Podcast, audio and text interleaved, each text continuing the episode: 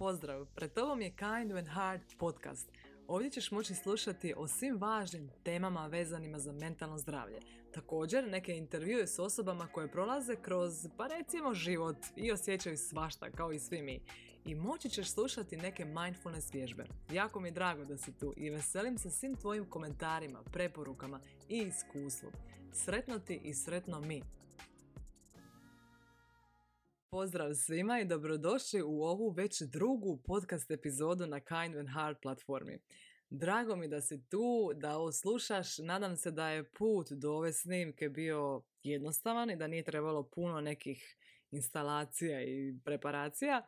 I drago mi da se slušamo. Evo, ja baš uživam iskreno u ovim snimkama i pokušavam se svaki put nekako dovesti u to stanje da uživam prvenstveno ja, pa tek onda bilo tko tko će slušati ovo, iako nije nužno da se mora uživati, ali evo da bar mogu prenijeti neku poruku. Tako da ću prije nego što počnem pričati današnju temu, ispričat ću neku situaciju koja je bila u mom životu prisutna pa evo do danas i mislim da ima veze s ovom temom. Naime, naša se zaštopala se naša kuhinska uh, cijev u kuhinji uh, ovih dana i to je taj problem je trajao već tjedan dana.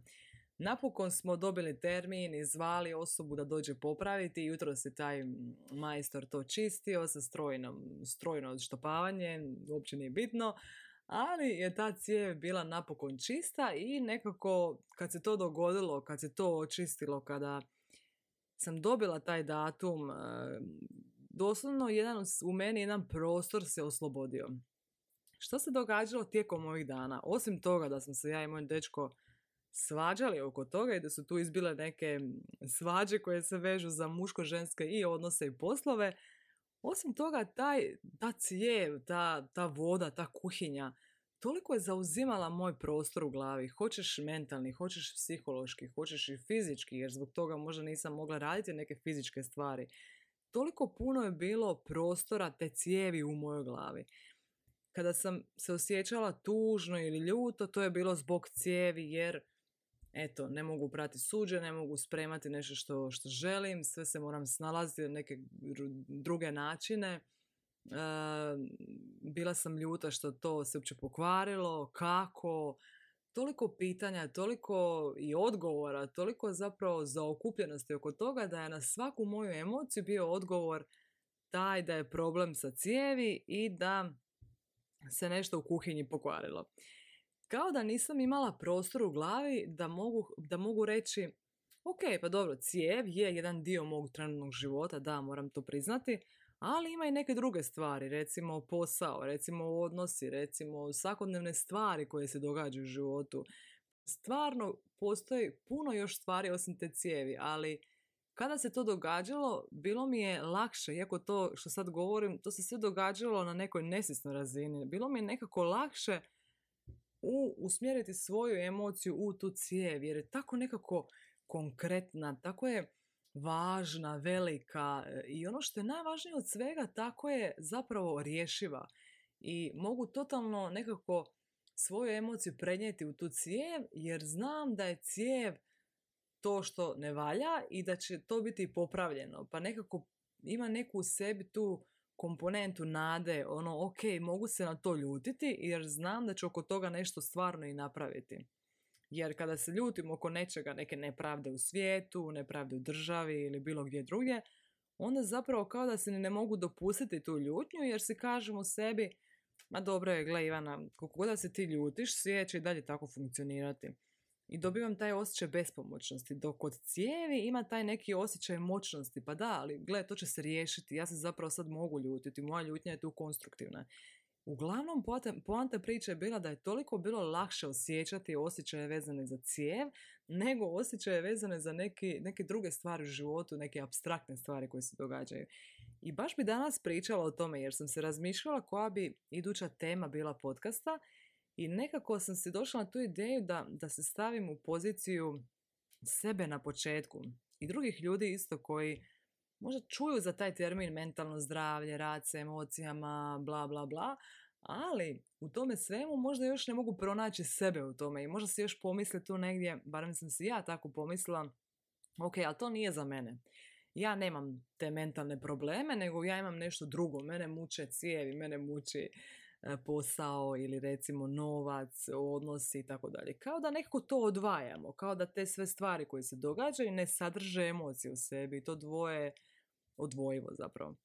Ja se sjećam sebe kada sam bila na fakultetu, zapravo do fakulteta ja nisam imala mogućnost ni te sreće da sam bila u nekoj okolini, u okolini koja podržavala emocije. Ja nisam zapravo emocijama nikad slušala na dnevnoj razini, samo bih možda vidjela neku neku, evo, mogu se sjetiti toga da je živčanoća, nervoza, to su bile riječi koje su opisivale kroz emocije, ali ostalo recimo tuga, ljutnja, bespomoćnost, razočaranje ili neke druge kompleksnije ljubomora, zavist, e, bilo što drugo takvog, takvog tipa, to se nije spominjalo u mojoj okolini i moram priznati dokle god nisam došla na faks i dokle god nisam počela slušati o mentalnom zdravlju, tu se tek otvorio jedan dio mene, aha, čekaj, čekaj, to mentalno zdravlje nije samo termin u knjigama koji se veže za neki program. Čekaj, to bi moglo imati neke veze sa mnom. Čekaj, to nije samo program prevencije mentalnog zdravlja za recimo ovisnosti, kockanje ili nešto, nego to ima veze i sa mnom, i sa, ne znam, Marijom, i sa ovom, i sa onom, i sa Ružicom, Dubravkom, Željkom, znači sa svima nama, znači sa svim ljudima koji žive svoj život bez obzira da, da li imaju problem mentalni ili ga nemaju ili ga, su ga ikad spominjali, jesu odgojeni u takvoj kulturi. Uglavnom, oni to imaju. Ja to imam. Ti to imaš. Mentalno zdravlje ne pogađa samo neke ili se ne bavi samo nekom skupinom određenom. Mentalno zdravlje imaš ti i ja i svi. Baš kao što imamo i fizičko zdravlje. I mislim da znaš, imaš veću iskustvu da, se, da ti se nekad u životu fizičko zdravlje pogoršalo. Makar da si dobio temperaturu ili imaš neku prolaznu prehladu, ali došlo do nekog disbalansa fizičkog zdravlja. Kada si imao ili imala taj problem, sigurno nisi se sramio ili sramila zbog toga, nego si otišao možda kod doktora, primio neki savjet, pomoć, prošao kroz to, stavio flaster i krenuo dalje.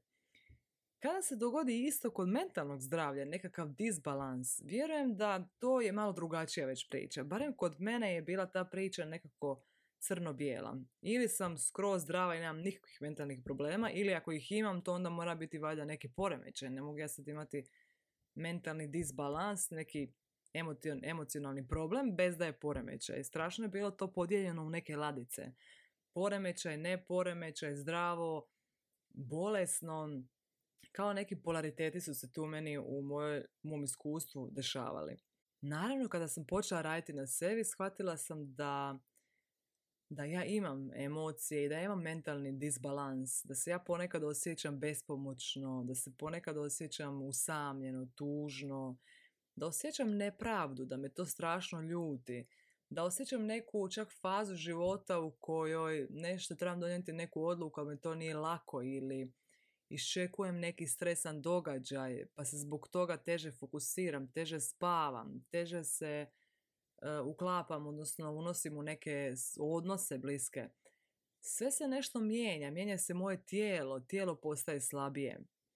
I ovo sve što spominjem je primjer mentalnog disbalansa, time i fizičkog. I ja sam ga doživjela i vjerujem, nekako, da, čvrsto vjerujem, iako te ne znam, da si i ti to doživio, doživjela. Zato što je to život. Život daje toliko izazova i Normalno je to osjećati, normalno je biti na nekom, u nekom periodu, fazi, minuti života gdje osjećamo da nismo dobro. Da jednostavno ne samo da fizički nismo dobro, a možemo biti fizički skroz dobro, ali da mentalno, emocionalno nismo dobro. Nismo, ne čak da nismo sretni, jer ne biti sretan je isto ok jedna emocija, nego jednostavno nismo u nekom smo periodu koje, koji nam je jako težak, nešto prorađujemo.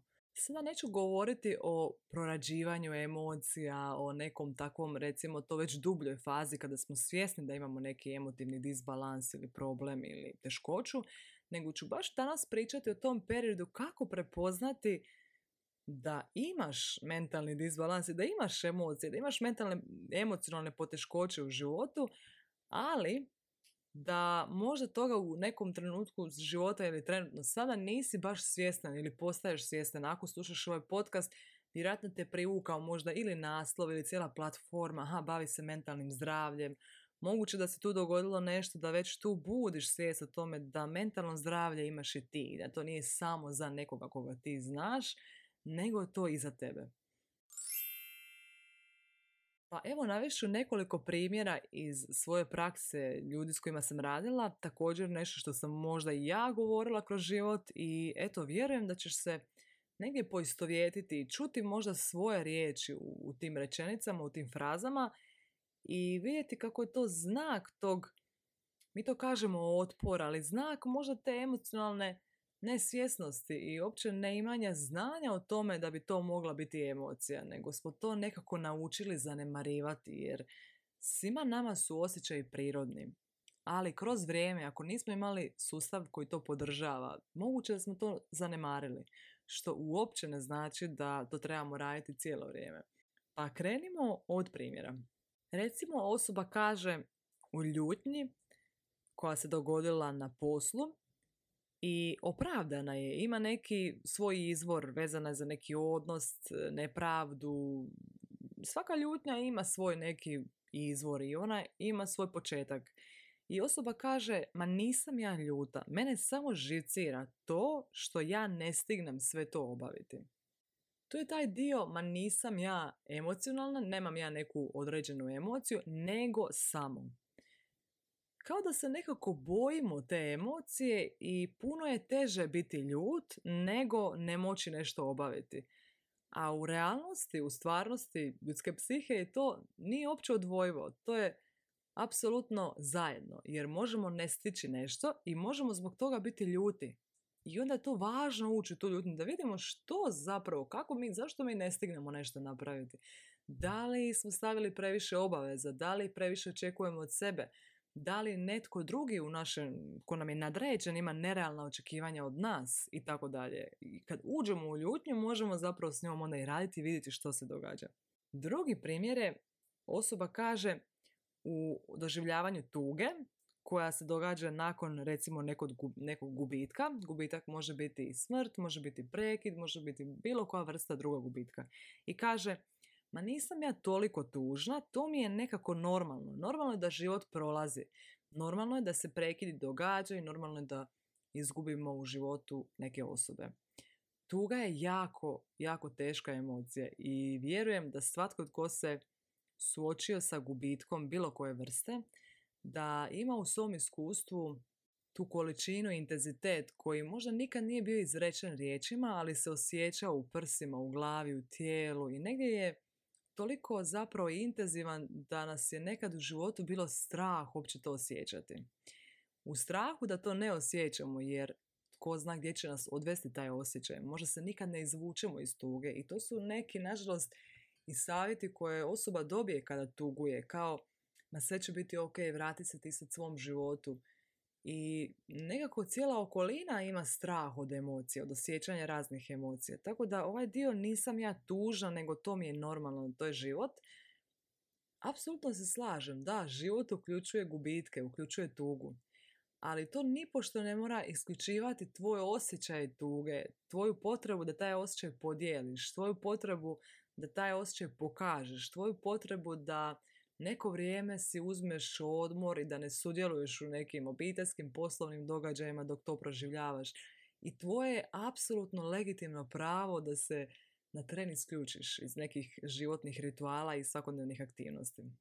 Najčešće to čak čujem kod roditelja koji za svoju djecu koja su u školi, u tinježerskoj fazi posebno, kada djeca kažu da su pod stresom, onda roditelji znaju reći Ma, ne postoji ti stres kod djece, nisi ti pod stresom. Pod stresom mogu biti samo odrasli ljudi, jer ono što ti doživljavaš u školi nije uopće ništa stresno.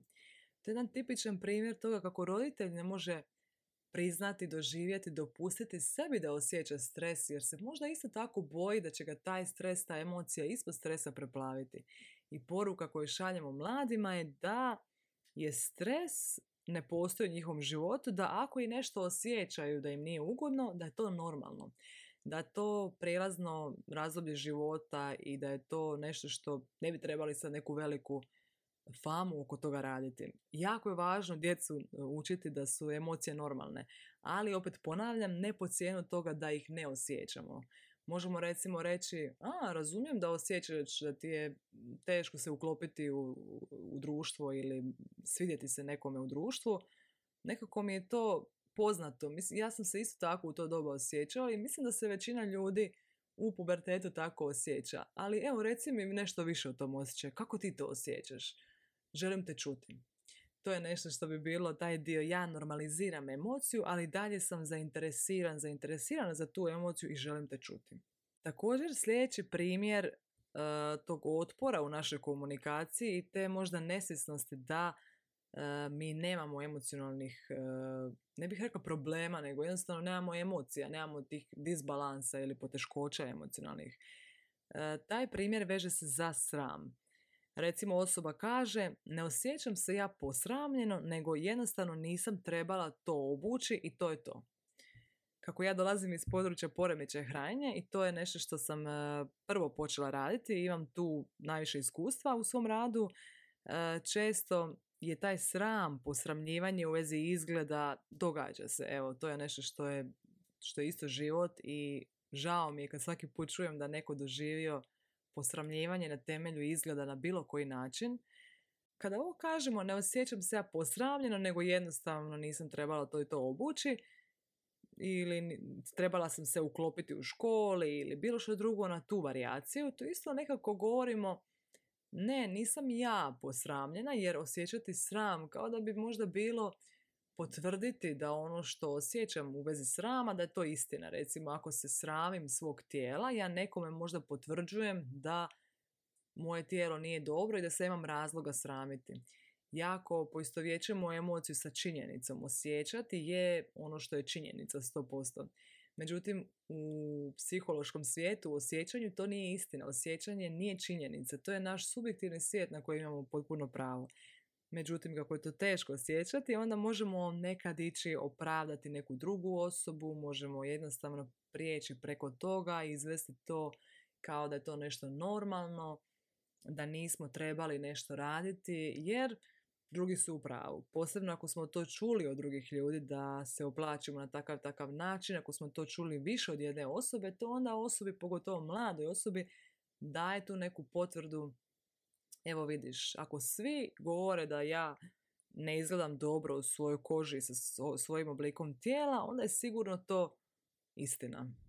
Sljedeći primjer u kojem možemo vidjeti e, kako pomislimo nekad, ma nemam ja probleme sa mentalnim zdravljem, to ima netko drugi, je kada možda previše savjetujemo drugu osobu ili nudimo neka rješenja. E, to se naprosto i mene dogodilo na početku mog fakulteta iz animacije za mentalno zdravlje i terapije i sve to skupa. Nekako sam imala tendenciju više savjetovati druge ljude. Pogotovo kad sam to sve učila, ta nova znanja, htjela sam promijeniti svijet, svoj mikrokozmos, pa onda naravno i svoj makrokozmos i tako dalje. Međutim, sada iz ove perspektive vidim da je to bilo preuranjeno, da zapravo ja nisam još razumjela, sebe se stavila na neku poziciju, ma ne, to nije za mene. To, ovo ja znam kognitivno, pa ću onda ja nekog savjetovati da taj neko to promijeni kod sebe, recimo, ne znam, samopouzdanje, kako se nosi s ljutnjom ili bilo što drugo. A kod sebe sam to mislila da sam ja to savladala. Dok zapravo ja nisam imala emotivno iskustvo tih stvari koje sam govorila drugima. I koliko god to zvuči da drugi ljudi koji savjetuju znaju nešto, zapravo ako to radiš, samo se zapitaj u nekom dijelu da li ono što govorim, imam li iskustvo toga? I ne kažem da bi trebali imati iskustvo svega što govorimo, ali da li nešto u sebi možda izbjegavam, da li ono što savjetujem i vidim u drugima, da li vidim to u sebi, da li vidim da i ja isto ne mogu se koncentrirati, imam problem sa samopouzdanjem, ne znam reći ne, ne znam se izboriti za sebe i tako dalje. Evo, došli smo do kraja ovih primjera i ja mislim da se istinski interes za mentalno zdravlje probudi kada mi shvatimo da imamo emocije. Kada shvatimo u bilo kojem periodu života i sa bilo kojom količinom znanja, kada shvatimo, aha, gle, ja isto. Ok, i ta osoba i ta ima problem, ali ja isto. Znači, ne moram imati poremećaj, problem da bi imao emocionalni, mentalni disbalans, kao što imam i fizički disbalans. Za mene što sam se više dopuštala da imam disbalans u životu, da se u nekim trenucima uhvatim i vidim se, aha, čekaj, čekaj, pa ja isto imam neke emotivne poteškoće sa ne znam, povezivanjem bliskosti, sa kako reći ne, to mi je posebno drago i tako dalje. Znači da, i onda ja isto pripadam u tu skupinu ljudi koji se brinu za svoje mentalno zdravlje. I upravo to mene čini osobom koja je gora ili osobom koja je, na ne, to ću reći sad, ali to stvarno onako mi uvijek ružno zvuči, ali kao da sam ja poremećena osoba. Da nešto sa mnom u osnovi ne valja ako se ja požalim na emocije. I sad ću navesti tri razloga zašto nam je teško osjećati, zašto to ne pričamo, zašto tu priča o mentalnom zdravlju, baš ti ili ja ili bilo tko drugi e, tko je u tvojoj okolini, zašto tu priču ne iznesemo na stol, zašto nam to ne bude nekako priča za povezivanje na kavi, da ono kad si kažemo da imala sam temperaturu prošli tjedan, znaš bilo mi je skroz gadno, morala sam biti u krevetu, da se možemo i reći znaš prošli tjedan sam bila tri dana baš jako loše, osjećala sam se toliko da ne vrijedim, nekompetentno, na poslu sam stalno mislila da nešto krivo radim. Zašto to ne govorimo? Pustim puno razloga, ali nekako ću navesti tri koja ja vidim trenutno iz ove pozicije. Prvi je da možda nikad nismo čuli ni vidjeli da se o tome priča. I to je to. Mi, nas netko odgaja, od nekoga smo mi pokupili neke osnovne načine funkcioniranja. I ako naša obitelj, naši roditelji posebno roditelji ili bilo tko tko je s nama bio često u odrastanju, ako mi nismo dobili dozvolu da je osjećati ok i da naši bližnji nisu to mogli manifestirati, pokazati, razviti zapravo u sebi da bi u nama, onda je najvjerojatnije da ćemo i mi imati poruku aha, to nije baš dobro, to nije prihvatljivo, to čuvaj za sebe i nemoj to nikom reći naprosto nismo imali to iskustvo. I ne kažem iskustvo da nismo to čitali, da nismo slušali tome, nego nismo imali emotivno iskustvo, nismo doslovno vidjeli neku odraslu osobu koja plaće i, s kojom možemo, i koja nam kaže, a baš sam tužna, ali gle, ne brini, ja ću to, to je moje. Nismo vidjeli osobu koja je ljuta, da se ljuti na zdrav način, da se ne skriva, da ne ide u sobu, da se ne opravdava, nego da se baš ljuti, a da opet mi nemamo nikakav osjećaj da nešto nije loše, da, da je nešto loše s tim. Naravno, ako to nismo imali, to uopće opet ne znači da to ne možemo imati sada i da ne možemo sada stvarati i krugove ljudi i u sebi razvijati emocionalnu sposobnost da možemo osjećati. Ali ovo je za dublje razumijevanje zašto to ne pokazujemo. Nekako uvijek je ta okolina, naši glavni roditelji ili bilo tko drugi tko je oko nas, da oni nisu zapravo mogli ispred nas na jedan način odrastao i odgovoran način pokazivati emociju. E, drugi razlog je, koji sam već navela, on je vrlo čest, a to je sram od osjećaja. Osjećaji su nešto abstraktno. To definitivno nije čista matematika i to nije 2 plus 2 je 4. Mi se možemo osjećati tužni i bespomoćni i usamljeni u prostoriji puno ljudi u kojoj se svi smiju. Kako to može biti logično? Pa da, baš to. Ne može biti logično. To može biti logično jedino tebi, meni, jedino osobi koja to osjeća u svom svijetu. I baš zato, pošto nemamo kontrolu, uh, sirovi smo, uopće nemamo nikakvu uputu kako da se nosimo s tom emocijom. Kada ju osjećamo, možemo se strašno osjećati neadekvatnima. Čekaj malo, sad se svi smiju u prostoriji, a ja nisam sretan. Nešto sa mnom nije u redu. I dobivamo taj sram, kao da, kao da osjećate biti drugačiji, totalno biti nelogičan u okolini svojoj, da je to nešto loše, neadekvatno i da mi nismo prilagodljivi. Treći razlog zašto nam je teško priznati mentalno zdravlje i zapravo emocije u nama je taj da se bojimo. Bojimo se što će se dogoditi s tom emocijom ako ju jednom dopustimo. To je ono što sam već prije navela u ovom e, podcastu da kada osjećamo neku intenzivnu emociju i ako ju dugo vremena branimo, s vremenom će biti sve teže zapravo otvoriti ju. Jer ćemo se bojati da će ta emocija preplaviti i nas i ljude oko nas, da joj nikad neće biti kraja, da će nešto napraviti loše, da ćemo postati depresivni, nećemo se moći dignuti nakon toga, da će se nešto loše s nama dogoditi. Ako se prepoznaješ u tom strahu, razumijem te, skroz te razumijem i ako to već duže vremena osjećaš, probaj za početak pričati o tom strahu. Možeš nekom reći, gle, ja baš nešto ne dopuštam sebi emocije, baš ono vidim, osjetim trenutke u danu kada odem nešto drugo raditi, samo da to ne osjećam. Nekako me, znaš, strah kao da će me te, ta emocija preplaviti, ne znam ja s njom, znaš, ja ti to ništa ne znam. To je početak, to je odličan početak, priznamo si strah od osjećanja. Također, odličan je početak priznati si sram od osjećanja. I također, onaj prvi razlog, odlično je priznati si taj dio, ajme, nisam od nekog to imala naučiti. I to je, da, tužno je, istina, to nije pravedno možemo se ljutiti na to, ali važno je da o tome pričamo, da možemo taj razlog u sebi progovoriti, da možemo prijeći preko njega i početi graditi emocionalnu, emocionalnog svjedoka u nama. Znači osobu, doslovno dio nas osnažiti koji može osjećati.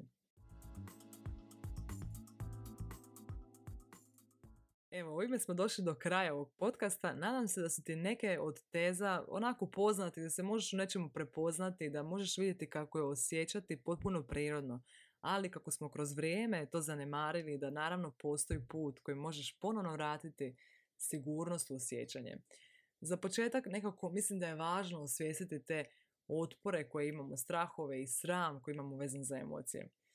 Ja dan danas na tome radim, dan danas e, se pojavljuju nove emocije kojih, s kojima imam novi odnos i neke od ovih stvari se apsolutno ponavljaju, događaju, neke stvari ponovim u rečenicama upravo kako sam vama danas pričala.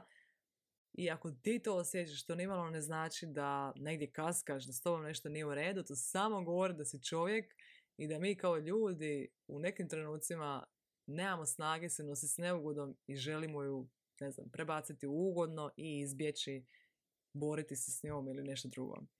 Ako imaš bilo kakva pitanja, savjete, komentare na ovaj podcast, bit će mi i više nego drago čuti sve to skupa. Veselim se tvom komentaru i slušamo se u drugim epizodama. Bog!